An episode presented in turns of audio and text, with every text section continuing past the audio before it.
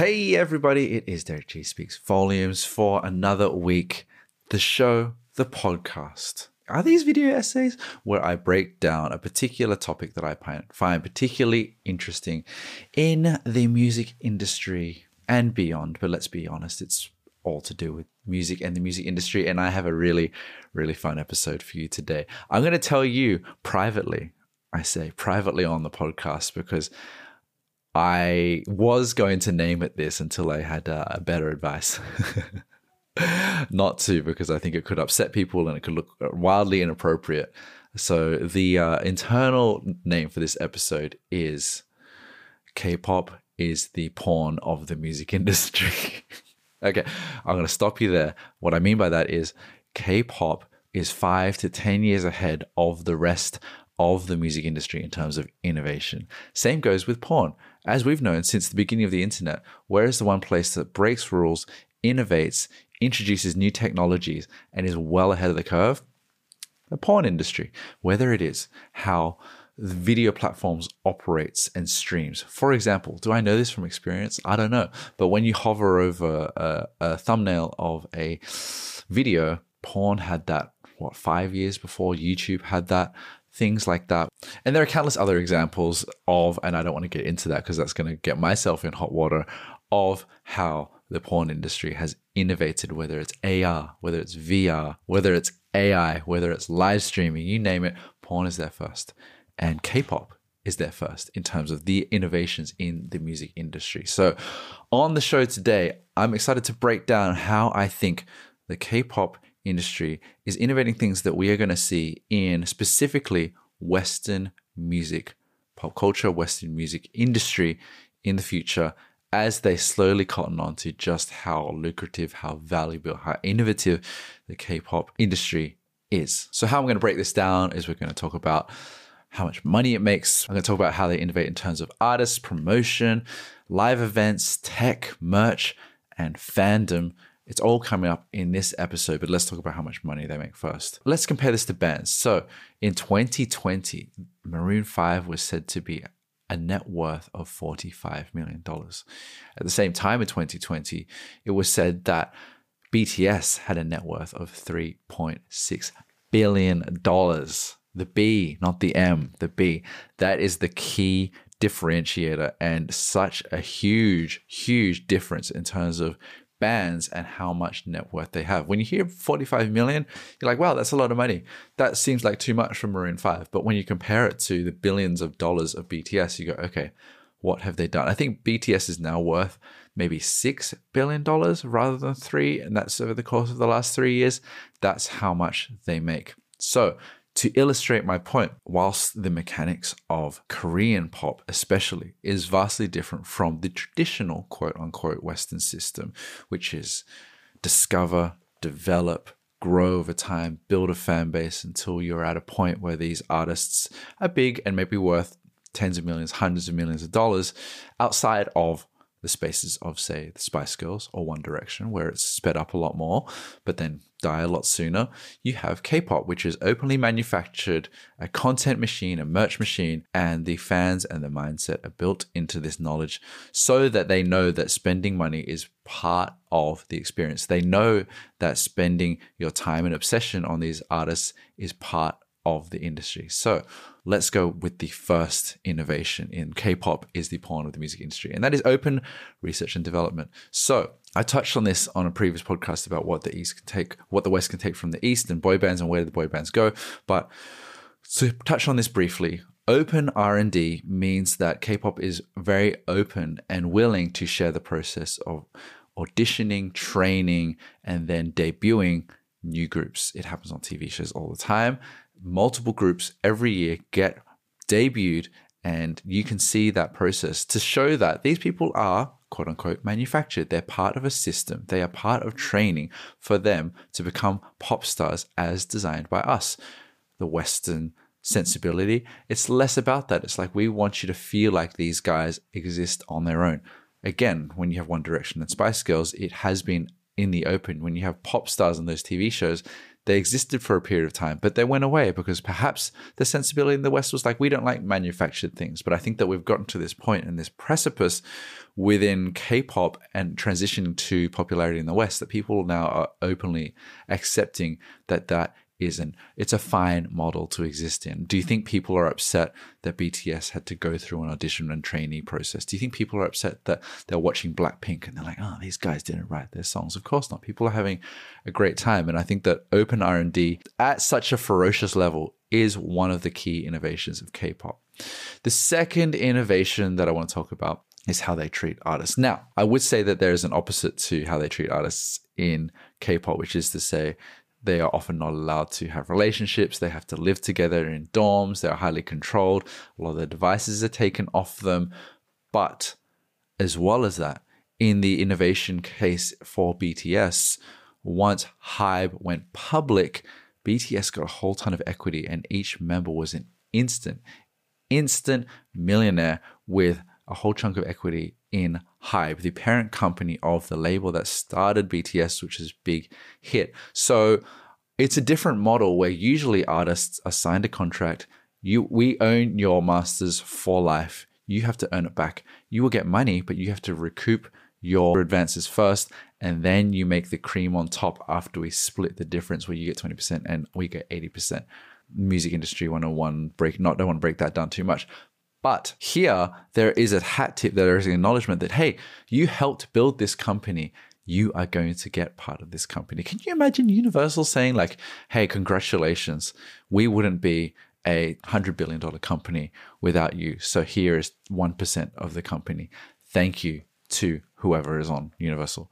Would never happen. It is a paradigm shift, but something that perhaps smaller companies or smaller record labels could potentially do in the future because you need your artists as much as your artists need you. In this artist category, I also love that K pop groups allow, this sounds strange, but allows their artists to go solo while they're still in the group. It's almost like off cycle marketing. So, Jennie, you have a solo we're talking about Blackpink. Rose, you have a solo next year. Lisa, you have a solo the year after that. Now, what this does is it likely creates some harmony in the group because you're like, I like that I forgot Jisoo. Uh, that creates some harmony in the group because it's like, oh, you get itchy feet. I want to develop my solo career. I have to quit the band in the case of One Direction or other people. I have to quit the band in order to be a soloist, where the new innovation within K pop is you can still be in the band we don't have to we can't release music all the time. So when we're not releasing music you do your solo thing. You go on a world tour to perform it promote it be a solo celebrity then come back into the fold. Can you imagine where you would have such big bands breaking off without there being some sort of press controversy that these artists have broken up and they're like, you know, tabloids will say that they're not what they used to be. No, they're just doing their solo work. And I think that is a really open minded innovation. Especially in the last three to five years, we're seeing K pop groups go to make English versions of their song or Japanese versions of their songs, what they've been doing for a while. English versions, Smooth Like Butter, Butter by BTS. You know, what that's doing is that it is presenting their music to a new culture for people to sing along to and understand. And you know what I would find super interesting, super innovative for a Western record label is to invite the members of a band to make a Korean version of their song. Let's say, for instance, Harry Styles, as it was, imagine if he did a Korean version of that song. Wouldn't people lose their mind? That would be kind of funny. Or better yet, Korean specific singles. So not even a version of, but a single directly for the Korean market. If someone's going to do it. It's going to happen where it's going to make headlines where, look, Charli XCX drops original song in Korean for the Korean audience. People might go, hey, well, she doesn't speak Korean. Well, you know, a lot of these K pop groups that do English singles do not speak English either. So there is an acknowledgement, a hat tip to, hey, we appreciate your market. We want to show that we love your market. So here's a song in Korean. Come on. Lastly, on an artist front, I like that they have subunits. So let's take the example of the Spice Girls. Let's say the Spice Girls existed for more than two years. Let's say they existed for 10 years. And the company thought, we like the Spice Girls. This brand brand in itself is valuable. And this is all about creating a brand, right? This whole discussion. So, why don't we create the Spice Boys? Why don't we create the Spice Kids? Why don't we create subunits of groups? So, for example, in K pop, you have a group called uh, NCT, Neo Culture Technology. They have NCT 127, they have NCTU, they have WayV. They have a bunch of subunits that are a part of the same brand, but you can kind of follow the storyline and tap into the different subunits as you feel, as you wish, what might suit your styles more. I think it's an open mindedness to say, okay, we've created an overarching brand and philosophy of a group. Why, what's the harm in creating subunits? I would love to see that, and it's a really innovative way to think about bands and music as brands. The third innovation in terms of K pop being the porn of the music industry is promotion. They are the best music marketers in the game. How can New Jeans be so wildly popular and they've only been around for approximately two years? Because they know how to market the hell out of them. And how do they do that? Through content. Number one, and this is the case for K pop for a long time, they drop a single and the single comes with a dance. They perform that dance on TV. So there is a clear marketing through line to get people to absorb it. So you come out with an amazing dance that is almost as important as the song itself. And that gets presented on national television. Now, what New Jeans is doing is that they dropped four singles and four dances, and they were promoting them all at once. A lot of work for those young girls, but they have four bites of the cherry. So they have this mini EP, and I think they had almost dances for every single song on their mini EP. Speaking of which, one that wasn't on my list was the mini EP.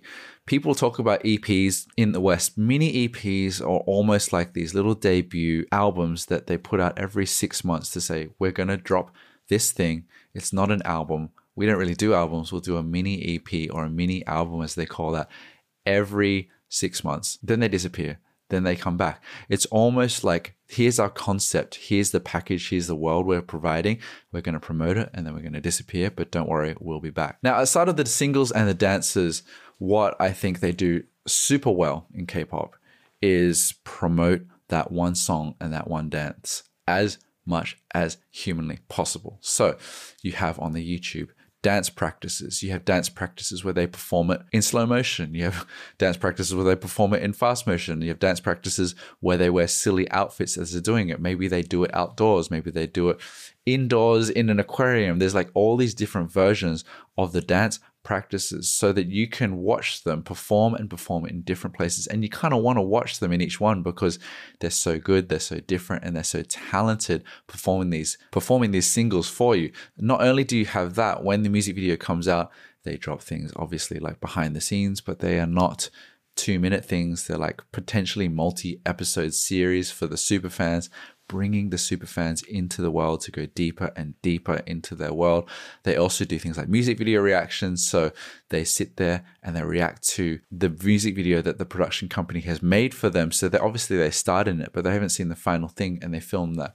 Anything that they can film to promote their single, they will, and they'll put it online. And I think that is a lot of production. You need a lot of investment. You need a dedicated team. You would need a 30 person maybe 20, maybe 10 person production crew to capture, post produce every single bit of this content. So it's expensive for a label to do because the difference between K-pop companies and labels is labels have hundreds of artists and then they service them a little bit as they release their music. Whereas in K-pop, they have one group, they have three groups, and they put all their lasers and all their energy towards that. So when you're in cycle, that production team is making all the content for you and they're not spread across making a social asset for that little folk artist over there and a little behind the scenes for an EDM artist over there.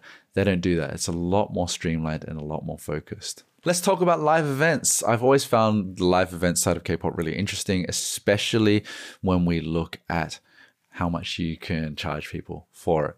So they have a variety of different tiers, as does the West in terms of seating. You can be a VIP, you can be in a box, you can be in general admission, you can have floor seats.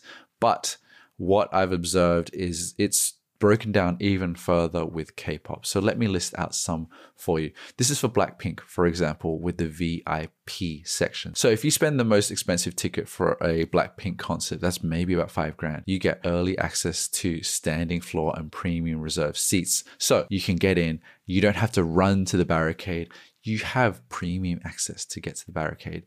Just like the airlines, you get an exclusive queue for you to check in. You get access to a VIP lounge with complimentary food and beverage.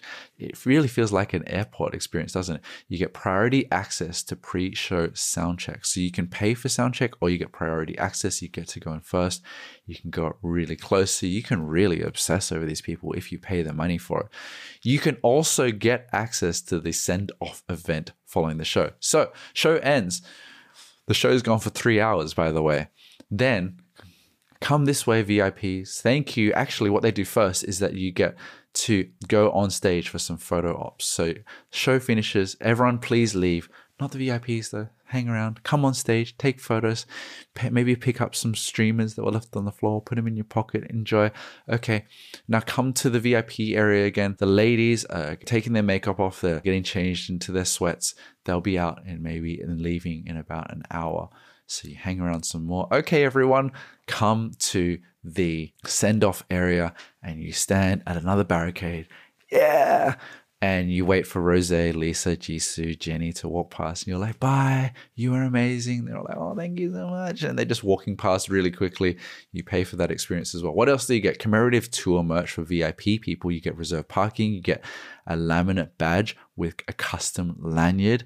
You get a crowd-free merch experience, guys. Above and beyond, is this, if you were to look at it from the other point of view, is this the most disgusting version of the music industry, the most capitalist consumerist form?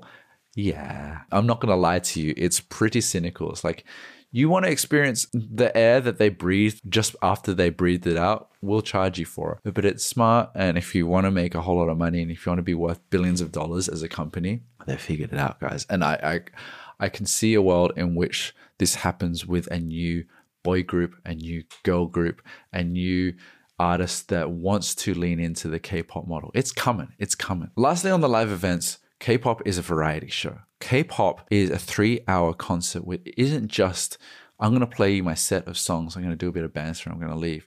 It has games. It has solo performances. It has choreography breaks. There is an experience that everyone's used to that you can sit down or stand up and be part of this almost theatrical play that is going on in K-pop. And I know when K-pop was initially coming to America in a larger way, people were like, what is this? This is not a concert. But now that people are more savvy with it, they understand that this is pretty good value for your money. K pop is more expensive by nature at concerts, but three hours from seven to 10, you're seeing the one group do the most is pretty impressive. Bringing you the sponsor of today's podcast, me, myself, and I, Patreon, my Patreon exclusive every single week, a brand new video radio show. You get a playlist, you get the track list, Spotify, Apple Music, as well as a video form that you can listen to on your podcast app via a private link. New finds, new music to me, or new releases, all stitched together, themed episodes. You'll love it. You'll enjoy it. You support that. You support the show. You support me. Patreon.com forward slash Gee underscore Derrick. I won't take up any more of your time. Next up in K pop is the porn of the music industry, is tech. They have so much good tech coming on, and they have really innovated in terms of apps. Let's use New Jeans again. They, they also exist for BTS in the bigger groups, especially.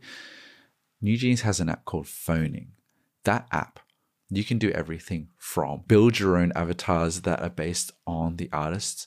You can there you can play games. You get your own ID card. You can look at photos of the group.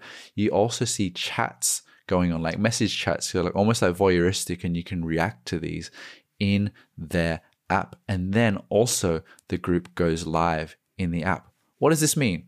It's the modern version of a email newsletter for a group. You know how they say, if you want to capture your audience, have a newsletter so you can email them in your inbox. It's like, no, I've got a whole app. They can come to me and they can be in my world and we control and own that narrative. We can send them notifications because they're obsessed with us, but also we're not relying on, say, Instagram and their live stream function. We're not relying on TikTok and the live stream function. We have all the leverage. And I, I have, I've, I don't have the app. I've never used it, but I've seen on TikTok someone like From New Jeans going on the phoning app, and there were a million people on the app.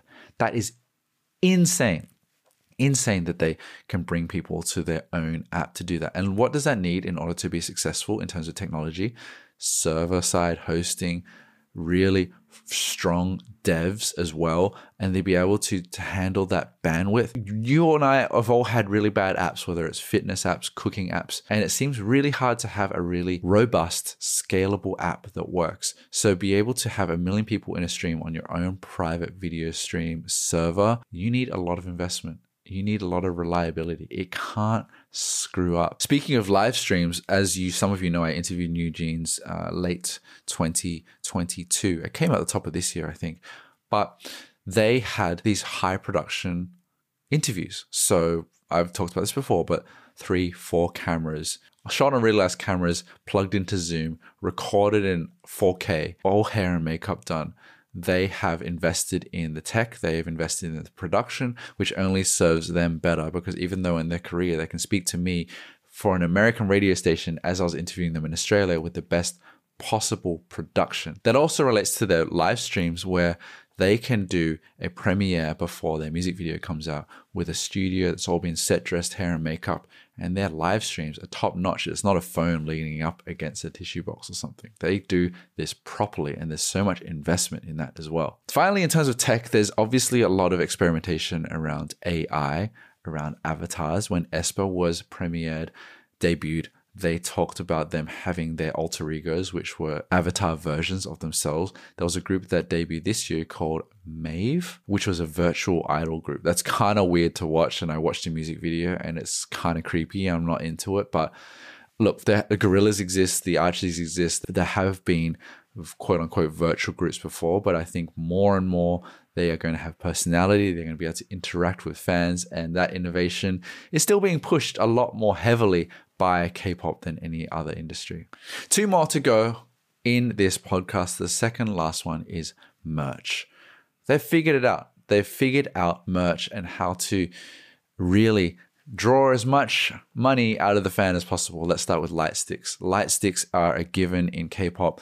If you're a true fan of a group, you get the light stick. Light sticks cost anywhere from 50 to $150 and it's just a stick, a plastic stick that lights up and you can wave it when you're a fan at home, if you like, with your friends. You can use it as a microphone if you like, not actually literally, like you can pretend to use it as a microphone, but really you're taking it to the concerts so you can wave it around and they use what infrared technology or whatever it is to sync them all up when you're in there so they all flash at the same time and show the same color at the same time. Dude, my little kid likes new jeans and we were like, let's get him the light stick. And it was like 150 bucks and we're like yeah never mind. Because what? But it's uh it's a really interesting innovation in terms of there is a product a signifier that every group has to represent your fandom and uh, there isn't such a thing in the west that you get you have band t-shirts taylor swift has these little bracelets that you can get but it's not like everyone new bands drops what's a light stick look like? They're going to debut that and is somewhat original, but I do think that light sticks could come to the West. Dua Lipa having a light stick. Someone again is gonna do it, and they're gonna be like, "We're doing a light stick for the first time." People can be like, "Oh my gosh!" What else comes in merch? We got photo cards, which are basically like trading cards. They do photo shoots with the groups, and you have different rare photo cards that come in different iterations of the group, whether it is at live concerts, whether it's in merch, whether it's in books, whether it's in CDs. You get sometimes rare photo cards, and people collect them. They collect their biases, they trade them, they want the more coveted ones, and it might be a photo of them in a cafe looking cute. It's like not always about really expensive production value, it's about they didn't make many of these. And so now you have a trading card element to K-pop that you don't have in the West. Where I would love to see like official, or would I? I don't know if I would, but Harry Styles trading cards where people are like, "Oh my gosh, did you have this one where he took a selfie of himself from the Sydney show in 2023? They only made ten of them, and now they're worth ten thousand dollars. That happens. People spend a ton of money on K-pop photo cards. Okay, what else do we have? We have books, CDs, box sets that you can buy and this will lead on to the fan stuff in a second but you can buy these box sets. People buy multiples of it one to open one to have pristine. You have them in different colors and variants. You have different cd covers all different ways that you can obsess and own as many of these box sets as possible. And then you also have collectibles and other merch. You can obviously get t-shirts and in, in the New Jeans case, you could buy a little handbag as well. But as you can see, there's a real world in how you experience these groups outside of what you would have for normal groups in the West, which is t-shirts, posters, and keyrings. One thing I found really interesting about K-pop is how they use CDs more than vinyl. They, no one really makes vinyl records in K-pop. It's more about CDs. Why? CDs are cheaper to make. They're faster to distribute because the distribution backlog for vinyl is so slow and hard and expensive to produce. The margins for CDs are a lot higher because it's just plastic and a bit of paper and it's a lot smaller and you can fit a lot more in a container to ship. Oh, and also there's this whole world around K-pop and CDs where you buy a little CD player. CDs feel modern, but also a bit 90s in a way, and CDs are becoming more and more of a thing in K-pop. And I can see a world in which CDs come back in terms of a way to express your fandom, which also leads to an economy of more portable CD players, which are coming out. I've seen articles about portable CD players coming out and I feel like that trend of more brands, say Teenage Engineering, making CD players because people want to experience CDs as an expression of their fandom, as a way to be a bit different and kind of the vinyl for Gen Z. Last but not least, in K pop is the porn of the music industry, is fans and fandom. K pop has really figured out the way to get within the psyche of a fan and figure out how to monetize them as much as possible. First one, fan signs. Fan signs are an event where you line up and you get a very brief moment to say hello to your idols. They're called idols because they're treated like idols. You can either look at them through glass and wave. I've seen them where they're literally standing up in a row behind glass and you walk past and wave and they wave back at you. Wild. You pay a lot of money for that. Or in some cases, they're sitting down and they sign something for you, you maybe can give them something. You can say, "Oh my gosh, I love that song." Sure, they do signings in the West, but fan signs being a specific event and a particular draw card is one way to interact with fans. The second way is the more commercial minded way to monetize and build a fan artist relationship, which is fan calls, which is you can use Kakao or a version of a video chat app and you can speak to your idol. You can literally speak to them, but not everyone can. How do you do it? You have to get access. And how do you get access? The more merch you buy. Specifically, it's usually albums. How many albums you buy, box sets you buy. You can therefore go through this process where you buy them at particular places which are offering the opportunity to possibly win a fan call. And when you buy one, two, 10, 20 albums, you get more chances to do a fan call. So I don't know how long the idols do fan calls for. Maybe they do it all day in one hour chunks. Jeez, that sounds exhausting. And you speak to them for probably two minutes and you get the chance to go, Hey, Rose, oh my gosh, we used to go to the same high school. I bought 50 albums to speak to you. And in some cases, the fandoms might buy in bulk and sell it to the other fans at cost in order to get that opportunity and they support each other to do it. But can you imagine? In one sense, Taylor Swift is selling the ruby version of Midnights, the lavender version of Midnights, the gold version of Midnights. In this case, it's like, hey, no, just buy the same thing. Just buy the same thing over and over again for your chance to speak to an idol for two minutes. How do they build up such a fandom with the artists? They do it through the innovations of fandom names. They ruminate. They might put it out on a poll. They might announce it in a special event. The fandom name for Itzy is MIDZY. The fandom name for Derrick is whatever you like. But that way, I, they can identify with the group. So lots of Western artists have unofficial fandom names. They call themselves that Beyhive, Beehive. I don't know, is it Beyhive or Beehive? People call it that, but it's not an announcement and it isn't part of the universe of the artist or group. Whereas in this case, in K pop, it is part, a fandom is the band as much as the band is the band. You do not have BTS without Army. You do not have ITZY without MIDZY, probably a bad example. You don't have Blackpink without the Blinks.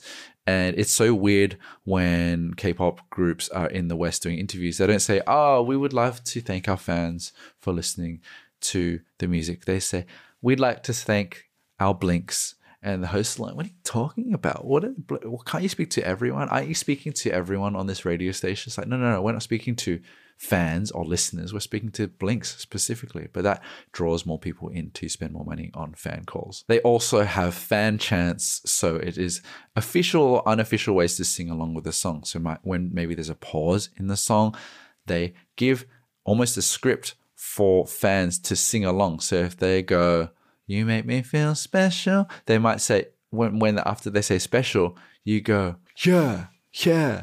So then it goes, You make me feel special. Yeah, yeah. Na, na, na, na. And everyone is along for this ride and they're rehearsing it and they're making sure that they fulfill the responsibility of a fan at the concert. And this all wrapped up in the fandom and development of the fandom means that they can mobilize really well and they become a community. These fans hang out at concerts, they hand out bracelets, photo cards, freebies, little knickknacks and bric-a-bracs that the fans make and want to give to other people. It creates this ecosystem where they look out for each other, care for each other, because essentially it is a worldwide exclusive club where they feel like we are part of a movement and we are part of the success of BTS, for example, and we are together. Now, what mean what that means is that K-pop has innovated to the point where they've created their own street teams, their own marketing teams to further propagate BTS even further. So you create all these things that I mentioned, but then if you whip up the fans into this world, they then make fan cams, which are the little cut downs where you can just be watching that one artist dancing. And those are seven second clips that they share all over social media. They take over different social media trends to promote their artists. That's why people can hate K-pop fandoms because it's like they're everywhere and they're so annoying, but they mobilize so well to make sure that people know about BTS's new single. So there you are. All of these innovations, if you're cynical, it's pretty depressing. If you are impressed by the business and the strategy behind it, it's pretty amazing as well.